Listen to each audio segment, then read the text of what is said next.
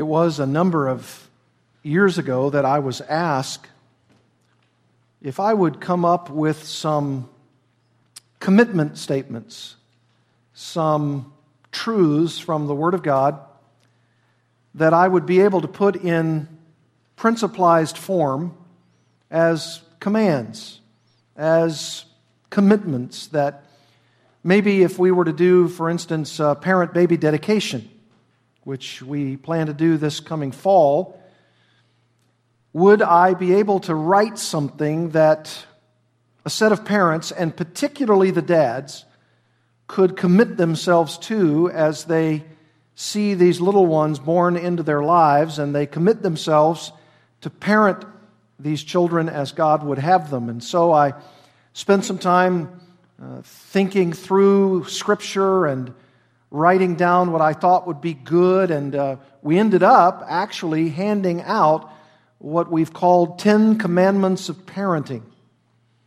And I want to introduce the subject of our relationship as fathers here on Father's Day to our children by reading Ten Commandments of Parenting. Here is what we want men, according to Scripture, to do. I will seek, as God enables me, to show my children how a husband loves his wife, as Christ loved the church, and how a wife subjects herself to her husband in everything, just as the church willingly subjects herself to Christ. I will seek, as God enables me, to confess my sinfulness to my family as well as seek their forgiveness when necessary, for the ultimate desire to be pleasing to God in all my ways. I will seek, as God enables me, to abstain from sexual immorality and to promote sexual purity in my home. I will seek, as God enables me, to manage the Lord's money and resources with the utmost integrity delighting in ways to be a better steward of all our time, talent, and treasure, while always looking to Him to provide for our basic life needs. I will, as God enables me, to do the work of an evangelist, witnessing to those with whom I come in contact of the love and mercy provided alone in Jesus Christ, and to instill in my children the same desire to share this eternal message. I will seek, as God enables me, to raise my children in the discipline and instruction of the Lord. I will seek, as God enables me, to teach my children the Word of God and to endeavor to be a model of Christ's likeness for them. I will seek, as God enables me, to consistently provide my children with the rod of reproof for their correction and training so that they will cease their foolishness and become wise. I will seek, as God enables me, to speak with godly wisdom and to continually train my children not to speak unrighteously.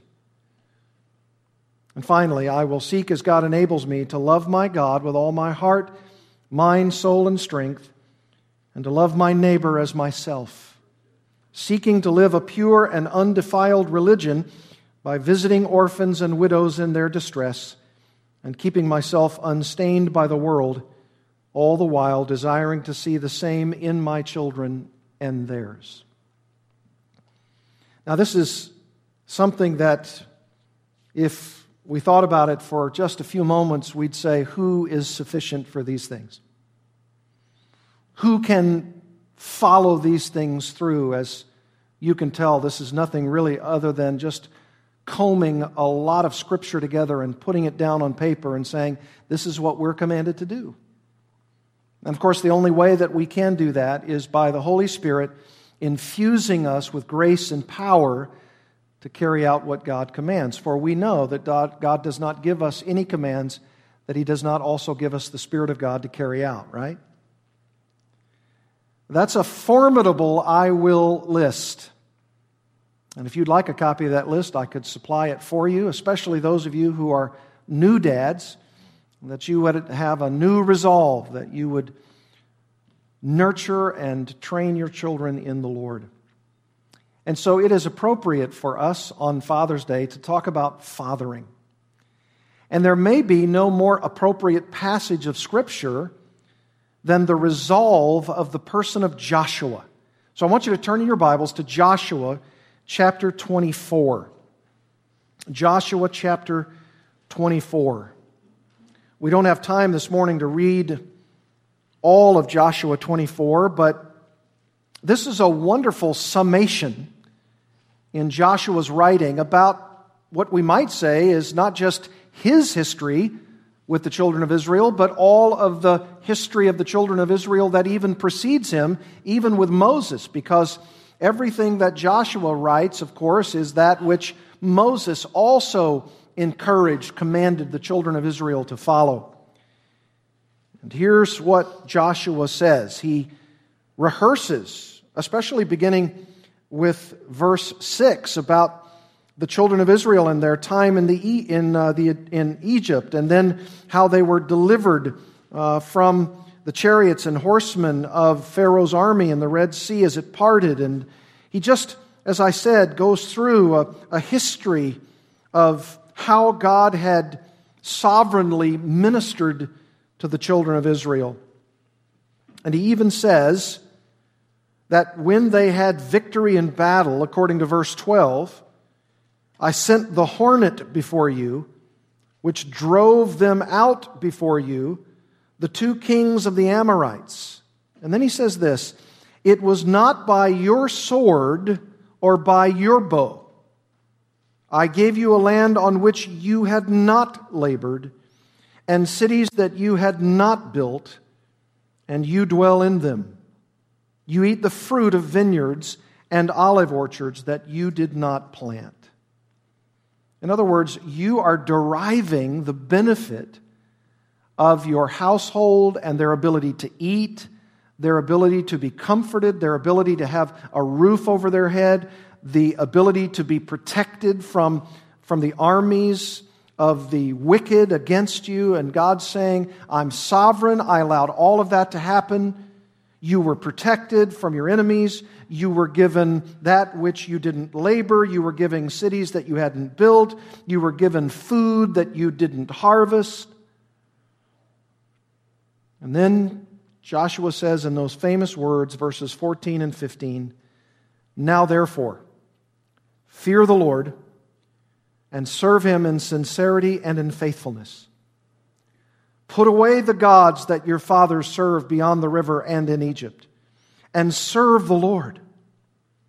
And if it is evil in your eyes to serve the Lord, that is Yahweh, choose this day whom you will serve, whether the gods your fathers served in the region beyond the river, or the gods of the Amorites in whose land you dwell but as for me and my house, we will serve the Lord. If you're like me and you've had a Christian family for some time, you may have even had that phrase, but as for me and my house, we will serve the Lord, embroidered, or maybe in calligraphy, or uh, you framed it at your house. How many of you have had something like that? But as for me and my house, we will serve the Lord. Many of you. Well, how do we do that? How do we do that, dads? It's up to us ultimately as fathers to lead our families spiritually, to lead our wife and to lead our children. And I believe he gives us the answer there in verse 14, right before the famous phrase of verse 15. Notice our three point outline for this morning. Now, therefore, number one, fear the Lord. That's number one, fear the Lord. And then number two, serve him in sincerity and in faithfulness. So fear the Lord. Secondly, serve the Lord. And then thirdly, put away the gods that your fathers served beyond the river and in Egypt and serve the Lord. Serve Yahweh. So, number one, fear the Lord. Number two, serve the Lord. And number three, worship the Lord. Don't worship foreign gods. You know, that is a, that is a wonderful recitation of what it means for you and your house to serve the Lord. As a Christian family, you have the opportunity, and especially you dads, the privilege and the honor and the obligation, we would say, to fear the Lord, to serve the Lord, and to worship the Lord. And I want to unpack that a little bit. I want us to talk about those three elements of what I could charge you as fathers in doing. And not just in your own, households, but as your own households then gather together as we, as one family of God, as one church, as one local expression of what God is doing in the Conejo Valley, you and I would then collectively fear the Lord, serve the Lord, worship the Lord. What does it mean, first of all, to fear the Lord? Well, if you were to ask me, I would say that there are two components of fearing the Lord. And the first one is this that we should, if we're truly fearing the Lord, have what I might call a holy reverence for God. A holy reverence or a holy awe of who God is. Now, why do I say that? Well, I say that because God is transcendent. He's wholly other than we are. We are chock full through and through with sin. Now, even we as regenerate persons, as saved persons, as Christian people, still battle with sin every day of our lives. And God is wholly other than that. He is mighty and majestic and sinless and powerful and sovereign.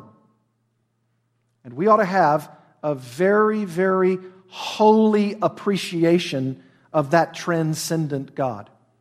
No wonder, he says in the book of Leviticus, you shall be holy, for I am holy. A holy reverence for God. But I don't think it just stops there. I think it also moves to what I might call a healthy dread of God. Healthy in the sense that we don't look to Him anymore as Christians as the Father, our judge we look to him as the one who has judged our sins at the cross through Christ, but we nevertheless see him also as that heavenly Father who commands us to live and to be holy as he is holy, and that we do that in the face of the healthy dread that he is that powerful God and that he does desire and command our obedience. I think in our culture, especially in this 21st century that we live that we don't have a sense of the holiness of God. And we want to bring God down often to a particular level of acceptability to us. And we want to elevate ourselves higher than we actually are to a level in which we almost see ourselves even Stephen with the Almighty. And of course, these things ought not to be because he is that transcendent, wholly other God who is without sin, mighty and sovereign in the skies, who determines the boundaries of our lives, and he commands us to be obedient to him and to come to him in a healthy yet dreaded way. So, if you think about the fear of the Lord, you think about it in this sense a holy, awesome reverence and a healthy dread of his person. Healthy in the sense that he's not my judge anymore because of Christ, but I still know him to be different than I am. Yet, even in that transcendent position, he is immanent, he is near. I can have intimacy with him as my heavenly Father. That's what I think it really means to fear the Lord. If you want to see how this translates, dads, in your relationship as the head of your home to your wife and to your children, I want you to turn over to Deuteronomy chapter 6. Deuteronomy chapter 6. And I want you to see the pattern, the very early pattern of God's people being told, especially fathers now, to disciple your children, to teach your children. Notice Deuteronomy chapter 6, verse 1. Now, this is the commandment, Moses says, the statutes and the rules that the Lord your God commanded me to teach you. Moses speaking to the people, that you may do them in the land to which you are going over to possess it, that you may, here's that phrase, fear the Lord your God. Think holy reverence, healthy dread. You may fear the Lord your God, you and your son and your son's son. You see the father to son to grandson relationship? That's what you are to do. You are to teach in your possessing of this land flowing with milk and honey. And he says, by keeping, here's your life and lifestyle, by keeping all his statutes and his commandments, which I command you all the days of your life, and that your days may be long. Hear, therefore, O Israel, and be careful to do them, that it may go well with you, and that you may multiply greatly, as the Lord, the God of your fathers, has promised you in a land flowing with milk and with honey. Hear, O Israel, the Lord our God, the Lord is one. You shall love the Lord your God with all your heart and with all your soul and with all your might. And these words I command you today shall be on your heart. You shall teach them diligently to your children and shall talk of them when you sit in your house and when you walk by the way and when you lie down and when you rise. You shall bind them as a sign on your hand and they shall be as frontlets between your eyes. You shall write them on the doorposts of your house and on your, ga- on your gates. And look over at chapter 12 excuse me, chapter 10, verse 12. Chapter 10, verse 12. And now, Israel, what does the Lord your God require of you but to fear the Lord your God? Holy reverence, healthy dread, to walk in all his ways, to love him, to serve the Lord your God with all your heart and with all your soul, and to keep the commandments and statutes of the Lord, which I'm commanding you today for your good. Behold, to the Lord your God belong heaven and the heaven of heavens, the earth with all that is in it. Yet the Lord set his heart in love on your fathers and chose their offspring after them, you above all peoples, as you are this day. Circumcise therefore the foreskin of your heart and be no longer stubborn. I've I've saved you. I've chosen you as my people, not because there was anything inherent within you, but because I chose you, because I chose you to set my love upon you. And I'm telling you, as fathers, as forefathers, what you have to do is you have to circumcise the foreskin of your heart, spiritually speaking, and you have to teach this truth to your children and to their children, and you have to do it because I call upon you to be holy, for I am holy. Fear the Lord. Fear the Lord God. Look at Psalm 103. Psalm 103. This is almost, in a sense, another recitation, Psalm 103, of the, of the history of Israel. And Psalm 103 uses that term again to fear the Lord. Look at verse 17.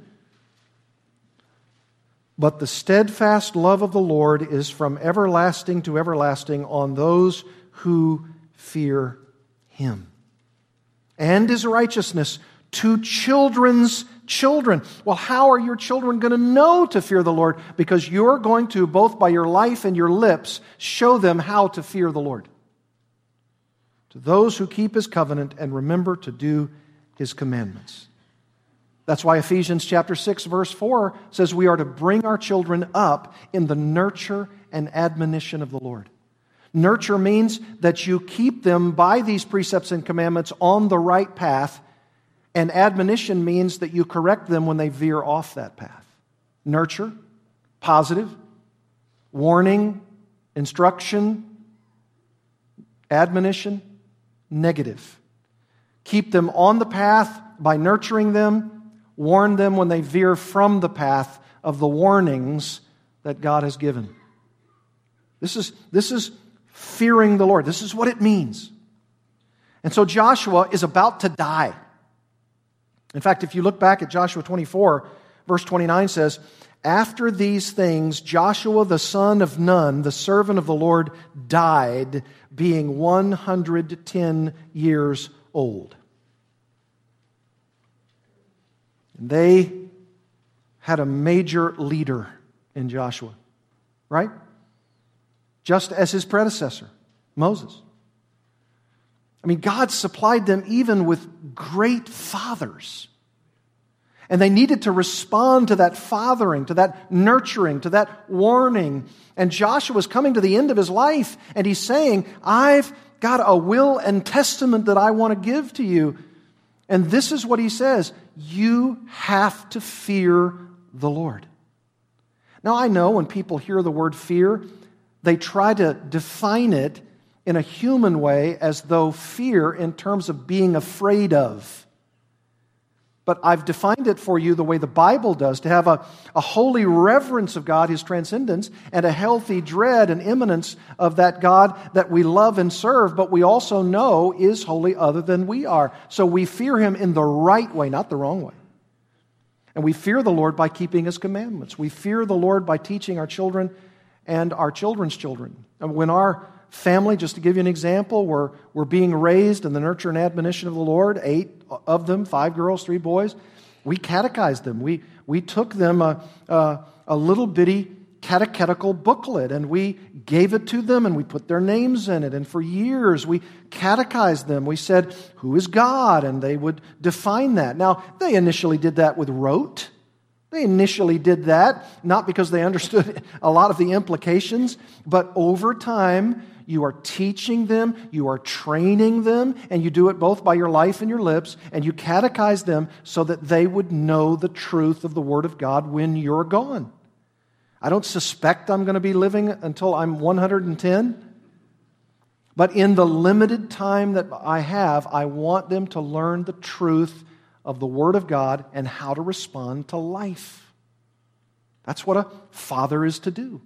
And there are multiple ways of doing it, of training, of teaching. You may have a more effective way than, than I chose to do it, but I see what Joshua is saying here is that you should fear the Lord in a way that you are teaching them the truth so that when you're off the scene like he died at 110, you would be able to rest your soul in the fact that you followed through as a teacher and trainer of righteousness to these children. Fathers, that's my challenge to you this morning. Secondly, he also says, in addition to fearing the Lord, Serve Him. Serve the Lord. Oh, this is so important. Serve the Lord. And he says that there are two ways that you must serve the Lord in sincerity and faithfulness. In sincerity and faithfulness. Now, sincerity, that's a very interesting word. Our English word sincere comes from a Latin word called sincera and how they determined if something was authentic, if something was real, if something was quote unquote sincere. They would take, for instance, um, a piece of pottery or, or, something made of wax that a, a seller, a, a potter, wanted to sell someone. And in those days, just like our own, there might have been unscrupulous men who were trying to sell somebody a bill of goods, right? The, the, the, the flaw might be in that pottery, but upon first glance, you might not see that there was a crack in such a bowl. And so, what you did was you took that bowl and you held it up to the light of the sun. And if that sun shining through showed you any cracks whatsoever, you would say that that pottery was not sincera. It was not sincere. It had a flaw. It was cracked. And so, conversely, if you say, I want to be a sincere individual, that means that you want to live without cracks. And what they would do, these, these potters, is they would hold that bowl up and they would try to determine by wax how to hide the flaw, hide the crack. And sincera became a word that was used without wax. Sincere. And then he says, serve him not only sincerely, but serve him in truth or faithfulness. And I love the balance there that we are attempting to serve the Lord in a sincere way, and we're also serving the Lord in a truthful way. I don't have my own message. I mean, I, as I've said before, could preach to you in such a way that I could entertain you, I could make you laugh, I can make you cry, I can jerk your emotions from hither and yon, uh, I could do it from pillar to post so that you would go away saying, now, now he's a good speaker. I like the way he speaks. But I don't have such a bag of tricks that I can do every Sunday to jerk your emotions so that you would walk away thinking of me as the speaker. I want you to think of the speaker with capital S. God is speaking. This is what God is saying. And this is what Joshua is doing as, as, he's coming to the end of his life. Now, therefore, children of Israel, fear the Lord and serve him with sincerity and in truth. That's why when we serve the Lord, we want to serve the Lord in such a way that the Lord sees our life as one having sincere transparency. Not perfection, not perfection at all, we're going to sin, and when we sin, we have to make that right. We have to do what's right, but we do it in sincerity, even when we confess sin, even when we seek forgiveness. We do it with a sincere heart, and we do it according to truth. We don't do it according to our standards. We don't do it according to the, the uh, combining of the, the standards of others with our lives, and then we, we look at their lives, and then we look at our lives, and we make a, an exchange. Well, that guy's not doing so hot, and I'm doing better than he is, so I must be okay. No. What we say is, I want to do it according to the truth, the standard, the statutes of God's own word. And we're all going to fall short of that standard. So what do we do? We run to Jesus Christ. We run to Him.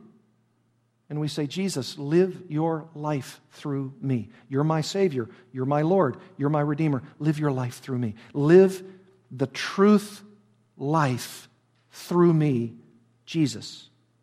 This is, this is why the, the young man of Psalm 119.9 says, How can a young man keep his way pure? By keeping it how? According to thy word. And then verse 11. I want to hide your word so securely, so firmly into my heart that I may not sin against you. Now, that's a man who's attempting to serve the Lord in sincerity and truth. That's what Joshua means. That's what these words mean. This is a kind of uh, an authenticity, a kind of transparency that we need. In fact, I told some of the brethren, some of the men, you know, we meet on Tuesday mornings with a group. I meet on Thursday mornings with a group. I meet on Saturday mornings with a group. And I praise God for these men. I wish there were more of them. We had 62 of our ladies who showed up to do a 10 week Bible study in the summer and we don't have 62 men. We need more men. We need more men to stand up and to fear the Lord and to serve the Lord in sincerity and, and faithfulness or truth. And we were talking about that. And we were talking about revitalizing this church. And, and I said to the men, I need you men. The church needs you men. And I thank God that you're here at 6 a.m. on Thursday mornings. And here's what we need you to do we need you to pray for our church. Would you be willing to come as we have our regular evening service at 5 o'clock and I take us through 30 minutes or less a psalm, and then we pray that song back, uh, psalm back to the Lord, and we corporately pray for our church. Our church is under massive spiritual attack. Satan is real. I told these brothers the other day, I can smell his foul, wicked breath in our midst. Satan is real. He wants this church to die. He wants our lampstand to be taken away. And I won't have it.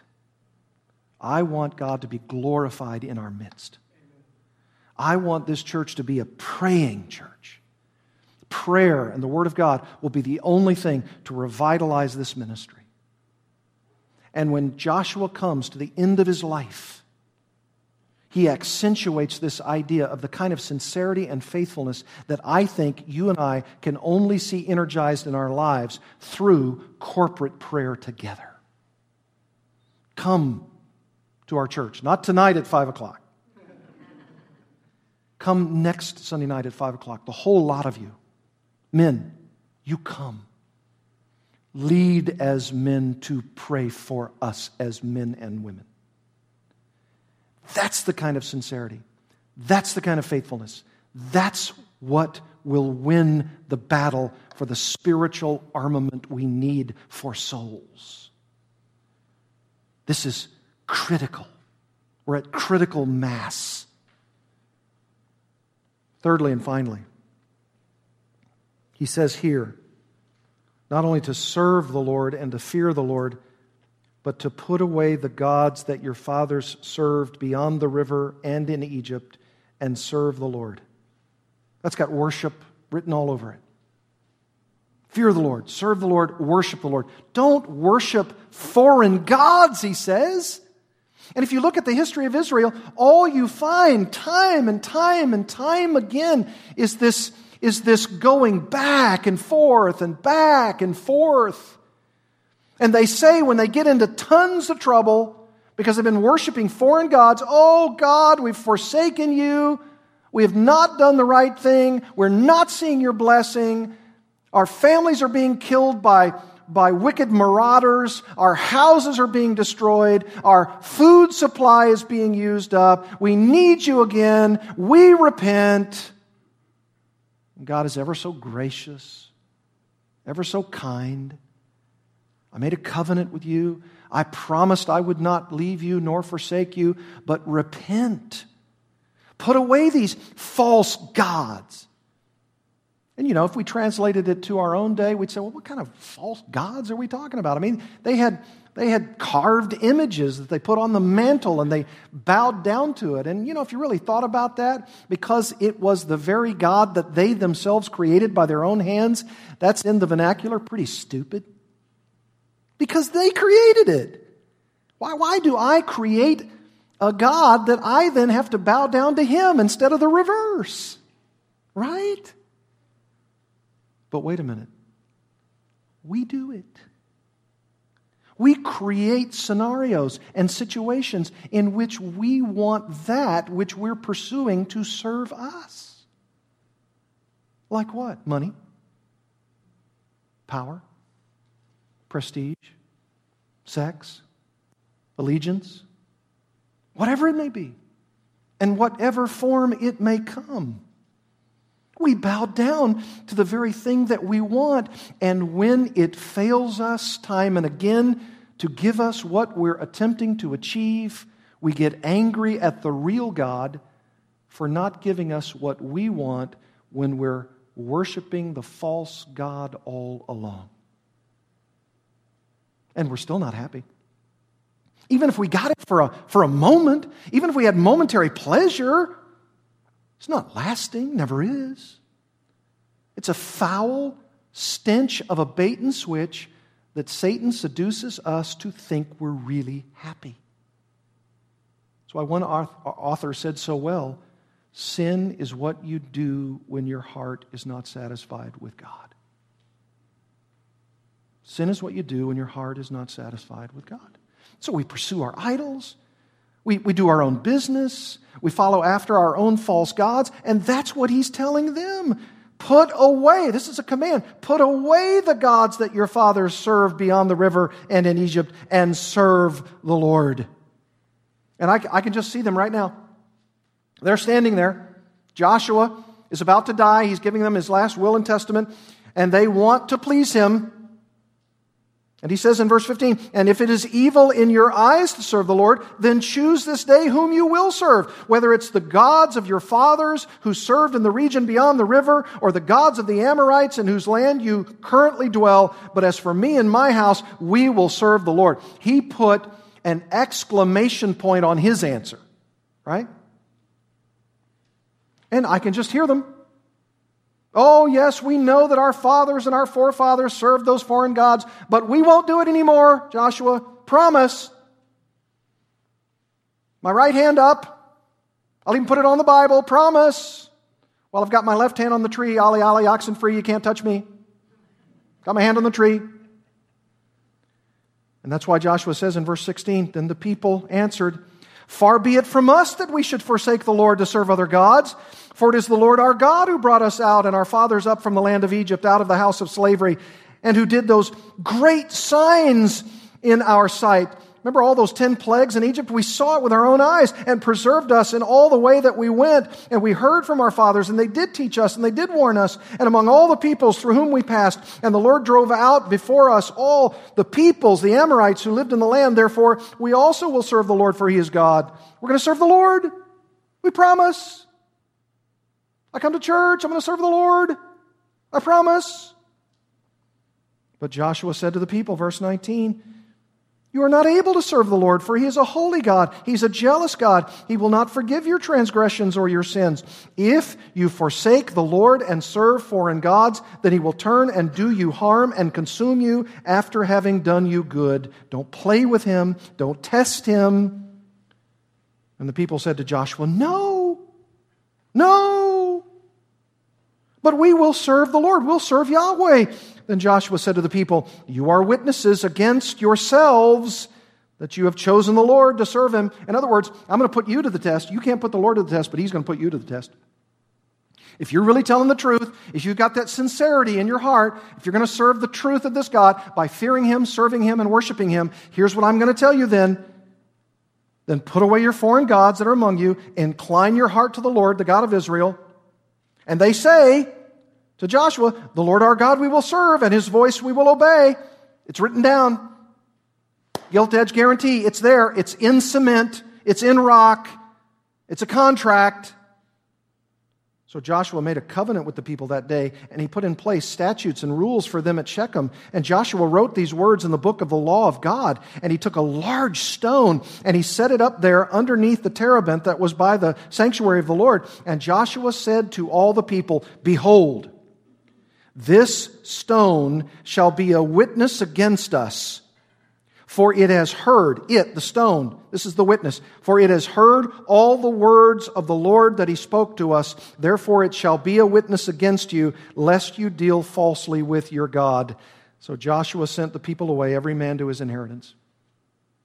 In other words, he, he kind of almost set up a courtroom scene. And he's got a rock there as the chief witness.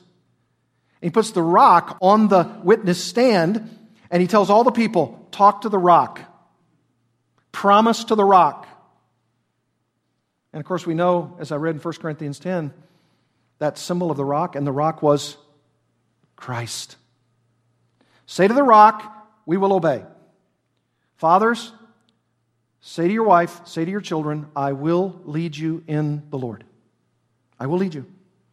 And it's going to require, at times, even the fighting of our own flesh.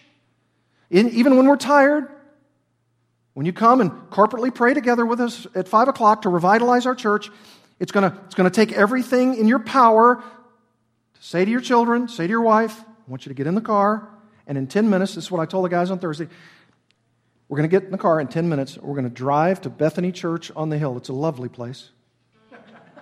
You'll enjoy it. You can see 360 degree view of the Conejo Valley. It's beautiful. And we're going to go in 10 minutes. So I want you to get your shoes on, right? Mommy, help Johnny find his left shoe. We're going to get in the car and we're going to go pray with God's people for the revitalization of this church. We talked about that, didn't we, men? This is an opportunity for us to see our church rise above the satanic attack. And we're going to see the Lord exalt his church, exalt his people who are serious about his word, who want his ways, who will follow his statutes, who will fear him and serve him and worship him alone. And it's as though Joshua says, Put the rock on the stand, talk to the rock, because the rock will be a witness to you this day if you do not do that. And what's the history? What's the sad history of Israel? We're going to do it. I promise. Failure, failure, repentance, repentance, failure, failure, repentance, failure. Isn't it true? And you know what I just described? The essence of my Christian life failure, failure, repentance, repentance. Right? It's, it's, it's the way it is. And here's what you do. Here's what I've done a thousand times in my life. It's Monday morning. I resolve to be a different person this week. Have you ever said it to yourself? Okay, Lord, make me a better prayer this week. Make me read your word this week. I want your word in my heart. I want to memorize it. I want to meditate on it. Lord, please. And by Tuesday evening, what have I done? How have I done it? What's the resolve? Lord, I'm guilty. Confess. Seek forgiveness. Lamentations 3:23. Oh, like the dew in the morning grass, so is your faithfulness new to me every morning. Isn't it an opportunity for us to, to trust the Lord and see the Lord be gracious and then to build spiritual fortitude so that you and I could say, Church, arise. Like the, like the dead, dry bones, arise. Breathe onto all of us and make us revitalized, make us alive. We've got to pray. We've got to trust the Lord. We've got to read His Word. This is what Joshua is saying to them. And when you commit, commit. And when you trust, trust. And when you pray, pray. And when you hear the word of God, fathers, lead your people to do it. Lead your own people in your own house and lead the house of God. Lead. Men, I'm counting on you. Pray for me. I pray for you. That we would be the leaders, the fathers that God has called us to be. Let's pray. Oh, Father. Bring us grace. Bring us mercy. Allow us to effect change by acknowledging to you our need for repentance, trust. Lord, we fall so many times, and yet you pick us up so many more times. Work with us. Allow us to come praying as a congregation. Allow us to, to see the fiery, smelly, hot breath of the evil one breathing down our necks. And let us fight him with all of our might, using the spiritual armor of God, particularly the sword of the Spirit, which is the Word of God, and persevering prayer. Oh, may it be so. And may you raise up a legion of men, fathers and grandfathers, who will say no to the enticements of the world and who will say yes to fearing you, serving you, and worshiping you all of our days. May it be so for the glory of Jesus Christ, our Savior, in whose name we pray. Amen.